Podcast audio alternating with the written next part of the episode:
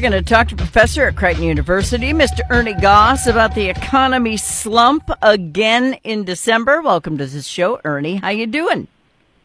Good morning. Good. Uh, Happy New Year, Fawn. Good yeah, to be with you. Thank you. Thank you. Happy New Year. So everybody keeps trying to say it smells like roses in Washington, but when you actually talk to people who study the economy and the people who talk to business owners, the slump that happened again in December can only smell like one thing, and that's probably recession. Uh, well, our survey, we do two surveys here at Creighton University, and both of those include uh, Missouri, and both of them are indicating the same thing: a slow economy, uh, exports, uh, agricultural exports uh, down, manufacturing exports are holding up okay. Missouri's uh, the number for this month, the month of December, out this morning, is showing uh, a Missouri economy that's getting a little bit better, but still not where you, where we need to see it. Right, and it's not for lack of trying because Mer- Missouri's doing all sorts of things to try to create business opportunities and do whatever it can. But when you look at us as a nation, it's it's difficult to do anything at all with the way that we are with our uh, our international frenemies. That's right, Fawn. And we're talking about a global economic slowdown, but also we're talking about a U.S. government that continues to spend and spend and spend with a deficit, an annualized deficit over $2 trillion. Wow. So it's hard. It masks a lot of problems underneath the hood of the car, and that's the federal government. And individuals likewise uh, covered up with debt, uh, credit card debt as well. So that's a real concern going forward for 2024, at least in my judgment. Yeah. So when you look at, you know, the overall rural Main Street Index, which you guys call the RMI, everybody talks in acronyms, but what, I mean, just small town America is feeling the pinch worse than anybody, aren't they?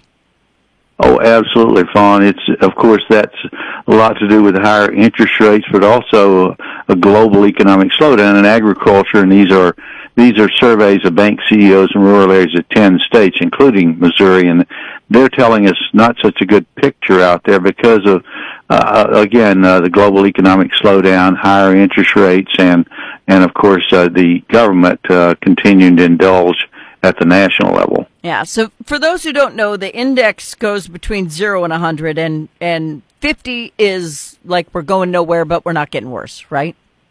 That's right. So where and are that's we? what, and we're below growth neutral Fawn. We're it's not good.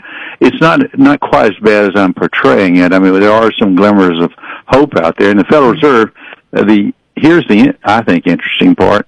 The investors out there think the Fed's going to reduce interest rates by six to seven times in 2024. The only right way that happens is if we're moving into a recession. There is that we will not see six to seven rate cuts unless we see a recession. Okay, recession sounds like a bad word to me. Well, it's certainly not good. It depends. It's what it, what it, what we used to say. Recessions when uh, uh, your neighbor loses job. When uh, depressions when you lose your job. So mm-hmm. depends on the perspective. But it's certainly true. We're talking about manufacturing slowing down, and again, credit card debt out there. How much longer can the consumer continue to spend? And consumer has been spending like gangbusters. Yeah, because they feel like it's the only way they can make ends meet. Now, some people just spend beyond their means, and I've been there before and consolidated and got rid of all of it. So I'm within my means now, and I tend to stay this way. But other people need to do that, and they need to do it now before it's too late. Absolutely, and particularly young individuals out there with with uh, uh, educational loan debt out there, really cutting into their spending, and also just the credit card debt overall. Individuals out there are paying t- over twenty percent in some cases for debt that you carry over credit cards. That is unsustainable. Mm-hmm. You know, they've, they've been talking a lot about home sales and new home building and stuff like that. Now, that's where I get confused, Ernie, because I see homes for sale everywhere, but they're marked so stinking high nobody can buy them. Absolutely. And here's another issue in terms of homes. A lot of shadow inventory. I'll call it shadow inventory. In other words, there are a lot of homes out there, new homes, that uh, the uh, builders are not putting on the market. In other words, they're hiding them. I drove by a development this weekend with uh, in, the developers are putting out trash cans and others to make it look like they're being they somebody lives there. They're not living there. What we're seeing right now is those who have a low interest rate mortgage mortgage loan are just not selling, and then you've got the new homes coming onto the market and that's where the issue, where some of the issues are. Right now, now I sold my home right before everything went bat crap crazy, so I'm I'm pretty glad about that. But now I'd like to buy something because I don't want to rent forever. Can't find a thing. Can't find anything. No. And not a, not, a, and we're still talking about interest rates uh, is double, more than double what they were a couple of years ago, and the and monthly interest payment is more than double when you consider the price increases. Prices uh, nationally are about four hundred and twenty-five to four hundred fifty thousand dollars for the median home price in the U.S. That's insane. That's way out of the range of some individuals. Yeah, well, I mean, you know, when you look at a person with a, a one-person income and it's not even I mean, you're lower middle class. You can't afford a house that's over 120, 130,000 dollars. You know what that is? That that's a tiny house. I mean, that's right. it's it doesn't even have a basement. It's like on a concrete slab. You can't even find a house. Right, and you go into condos in some cases, uh, and yeah. renting in other cases. And of course, rents. No, rent. The good news is rent. The growth in rents has slowed down. That's good, and the price growth in house house prices is slowing down a bit, but still the house prices are way out of in terms of it's taking 40% in some cases of a monthly income. 40%, that should be 28 to 30% of a monthly income, not 40%. I always sit and wonder, you know, my daddy bought our first house when I was 5, I think and he paid twenty thousand dollars for a really nice. Well, at we thought it was nice because it was better than the two bedroom trailer house we were in. But I just think that was in the seventies, and now that same house would be a quarter of a million dollars. That's what we're talking about. Absolutely, it's insanity. And, and we were ta- we were, and growth was unsustainable. Now it's still growing too fast for what income income the income growth we're seeing. We've got to see some. We're going to see some of that come out in 2024. We won't see growth in 2024 like we did in 2023. Okay, so when you when you talk about Missouri, I know people mm. like those high interest rates when they have you know whatever investments going on because they get a higher yield. But those of us who are trying to pay stuff off, that's that's a problem. So it's good for some, bad for others. Absolutely, and right now this is no time to have, be holding cre- credit card debt. No. Credit card debt's now over a trillion dollars at record levels, and that's that's not good with the Federal Reserve holding on interest rates. Ernie, why is that? Or do people just not understand how how quickly you get in trouble? Well, they're, what they're what they're doing, of course, is trying to sustain that lifestyle. That you know, during the pandemic, there was a lot of government money out there flowing into the pockets, and the government is still spending in, in what the president calls the IRA, Inflation Reduction Act. We're still seeing the, the deficit. The deficit. We got a wartime deficit in a peacetime economy. That's in terms of the U.S. That's just it can't be sustained. Two tr- over two trillion dollars. Somebody's got to pay the price ultimately. well, and it's us. I mean, we're the ones. And then every time they write a check or they don't close the border and these things continue to happen, it makes me it makes me matter because it feels like I, I I'm not being cared about by my government. They don't appear to give a crap.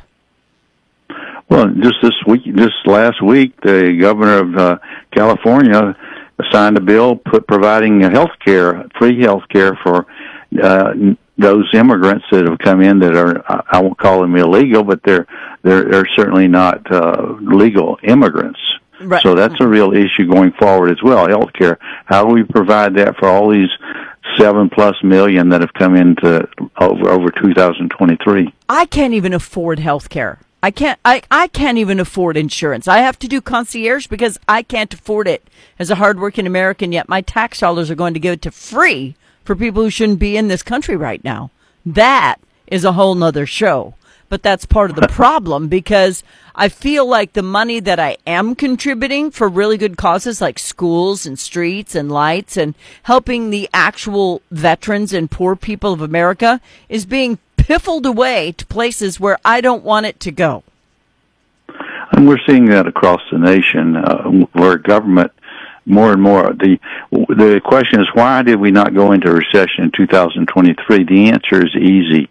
When the government spends like they spent six to seven trillion dollars with a deficit of 2.4 trillion dollars most recently, it's hard to move into a recession when that happens. And well, somebody's got to pay the bill, as uh, as Herb Stein, chief economist, once said. If something can't go on forever, it will stop. Amen to that. I mean, there's never been a more obvious statement, but some people don't seem to understand it. But what I'm worried about is the the farm delinquency. Since we're a rural area, people mm-hmm. charge credit cards and they realize they're charging on their credit cards. They know they are. They realize they're going to have to pay them off, and if they can't, then they they pay the high interest rates and they get in trouble. And it it does cause bankruptcies in a lot of cases and even divorce. But Mm-hmm. When farm loans go delinquent, that that's when I really start to stop and go, uh oh. Mm-hmm. And that's some good news, uh, Don. Our surveys indicate that the farmer is in reasonably good shape. The delinquencies are still very low, at least according to our surveys. It's the businesses on what we call rural Main Street where the real problem is, and that would be the retailers, other businesses out there on rural, what we call rural Main Street. There's where the real problems are right now, but it could, of course, spill over to the farm as well. Okay. So what should we be doing as tax-paying Americans right now? Just dealing with it, or should we be yelling at somebody? Well, I would take a look at the employment report, which comes out on Friday, February the second. That the one coming out this week will not capture some of the layoffs we saw in December, but the employment report on the uh, first Friday in, in February will tell us a lot about what's going to go on in 2024. If it's a good report, and uh, I think we're I won't say we're in good stead, but it's that's a real key for this year. And looking at other surveys such as ours at Creighton University, I think they get a good gauge of this part of the country. That would be the midsection of the country, yeah. and of course, including Missouri. I think they do too, but I don't have a lot of faith, Ernie. I'm sorry. I just don't have a lot of faith. I mean, the right people need to get elected for this to turn around quickly. And if it does not go the way it needs to go, and everybody who's listening to this show knows what I mean by that, we have got to get rid of the tax and spend people and start focusing on America first and getting our ducks in a row. I get that we have to have humanity and humanitarian efforts. It's just, we just, we have to. We have to have some. But when it starts to get to the point where we can't take of our own, take care of our own, that's when we have to start taking a few off the teat. I mean, it's it's got to stop at some point, and that's where we are. Absolutely, Fawn. And, you know, you're talking to an economist. We're not known for our optimism. Let's just put it that way. we, we have a, a silver lining around a, a gray cloud or a, a gray lining around the silver cloud. Right. Yeah. Well, and I always say, y'all, y'all, uh, I always hear the economists were a little shocked by what happened here and there. I'm like, y'all are like weathermen. You can be close or not close and still keep your jobs. I want that one, but I hate numbers, so I don't want to do your job. Ernie, where do people go to read this report or learn more? They can go to uh, to creighton.edu and go to the we, we have the report there, links to it, and, and you can see the two reports. As I said, we have two surveys, both of which include Missouri, and uh, you can also go to the GossandAssociates.com. That's one word, GossandAssociates.com. G-O-S-S. All right. Thank you, sir. Appreciate your time. Happy New Year. Happy New Year to you, Fawn. Thanks for having me on. You're very welcome. Bye-bye.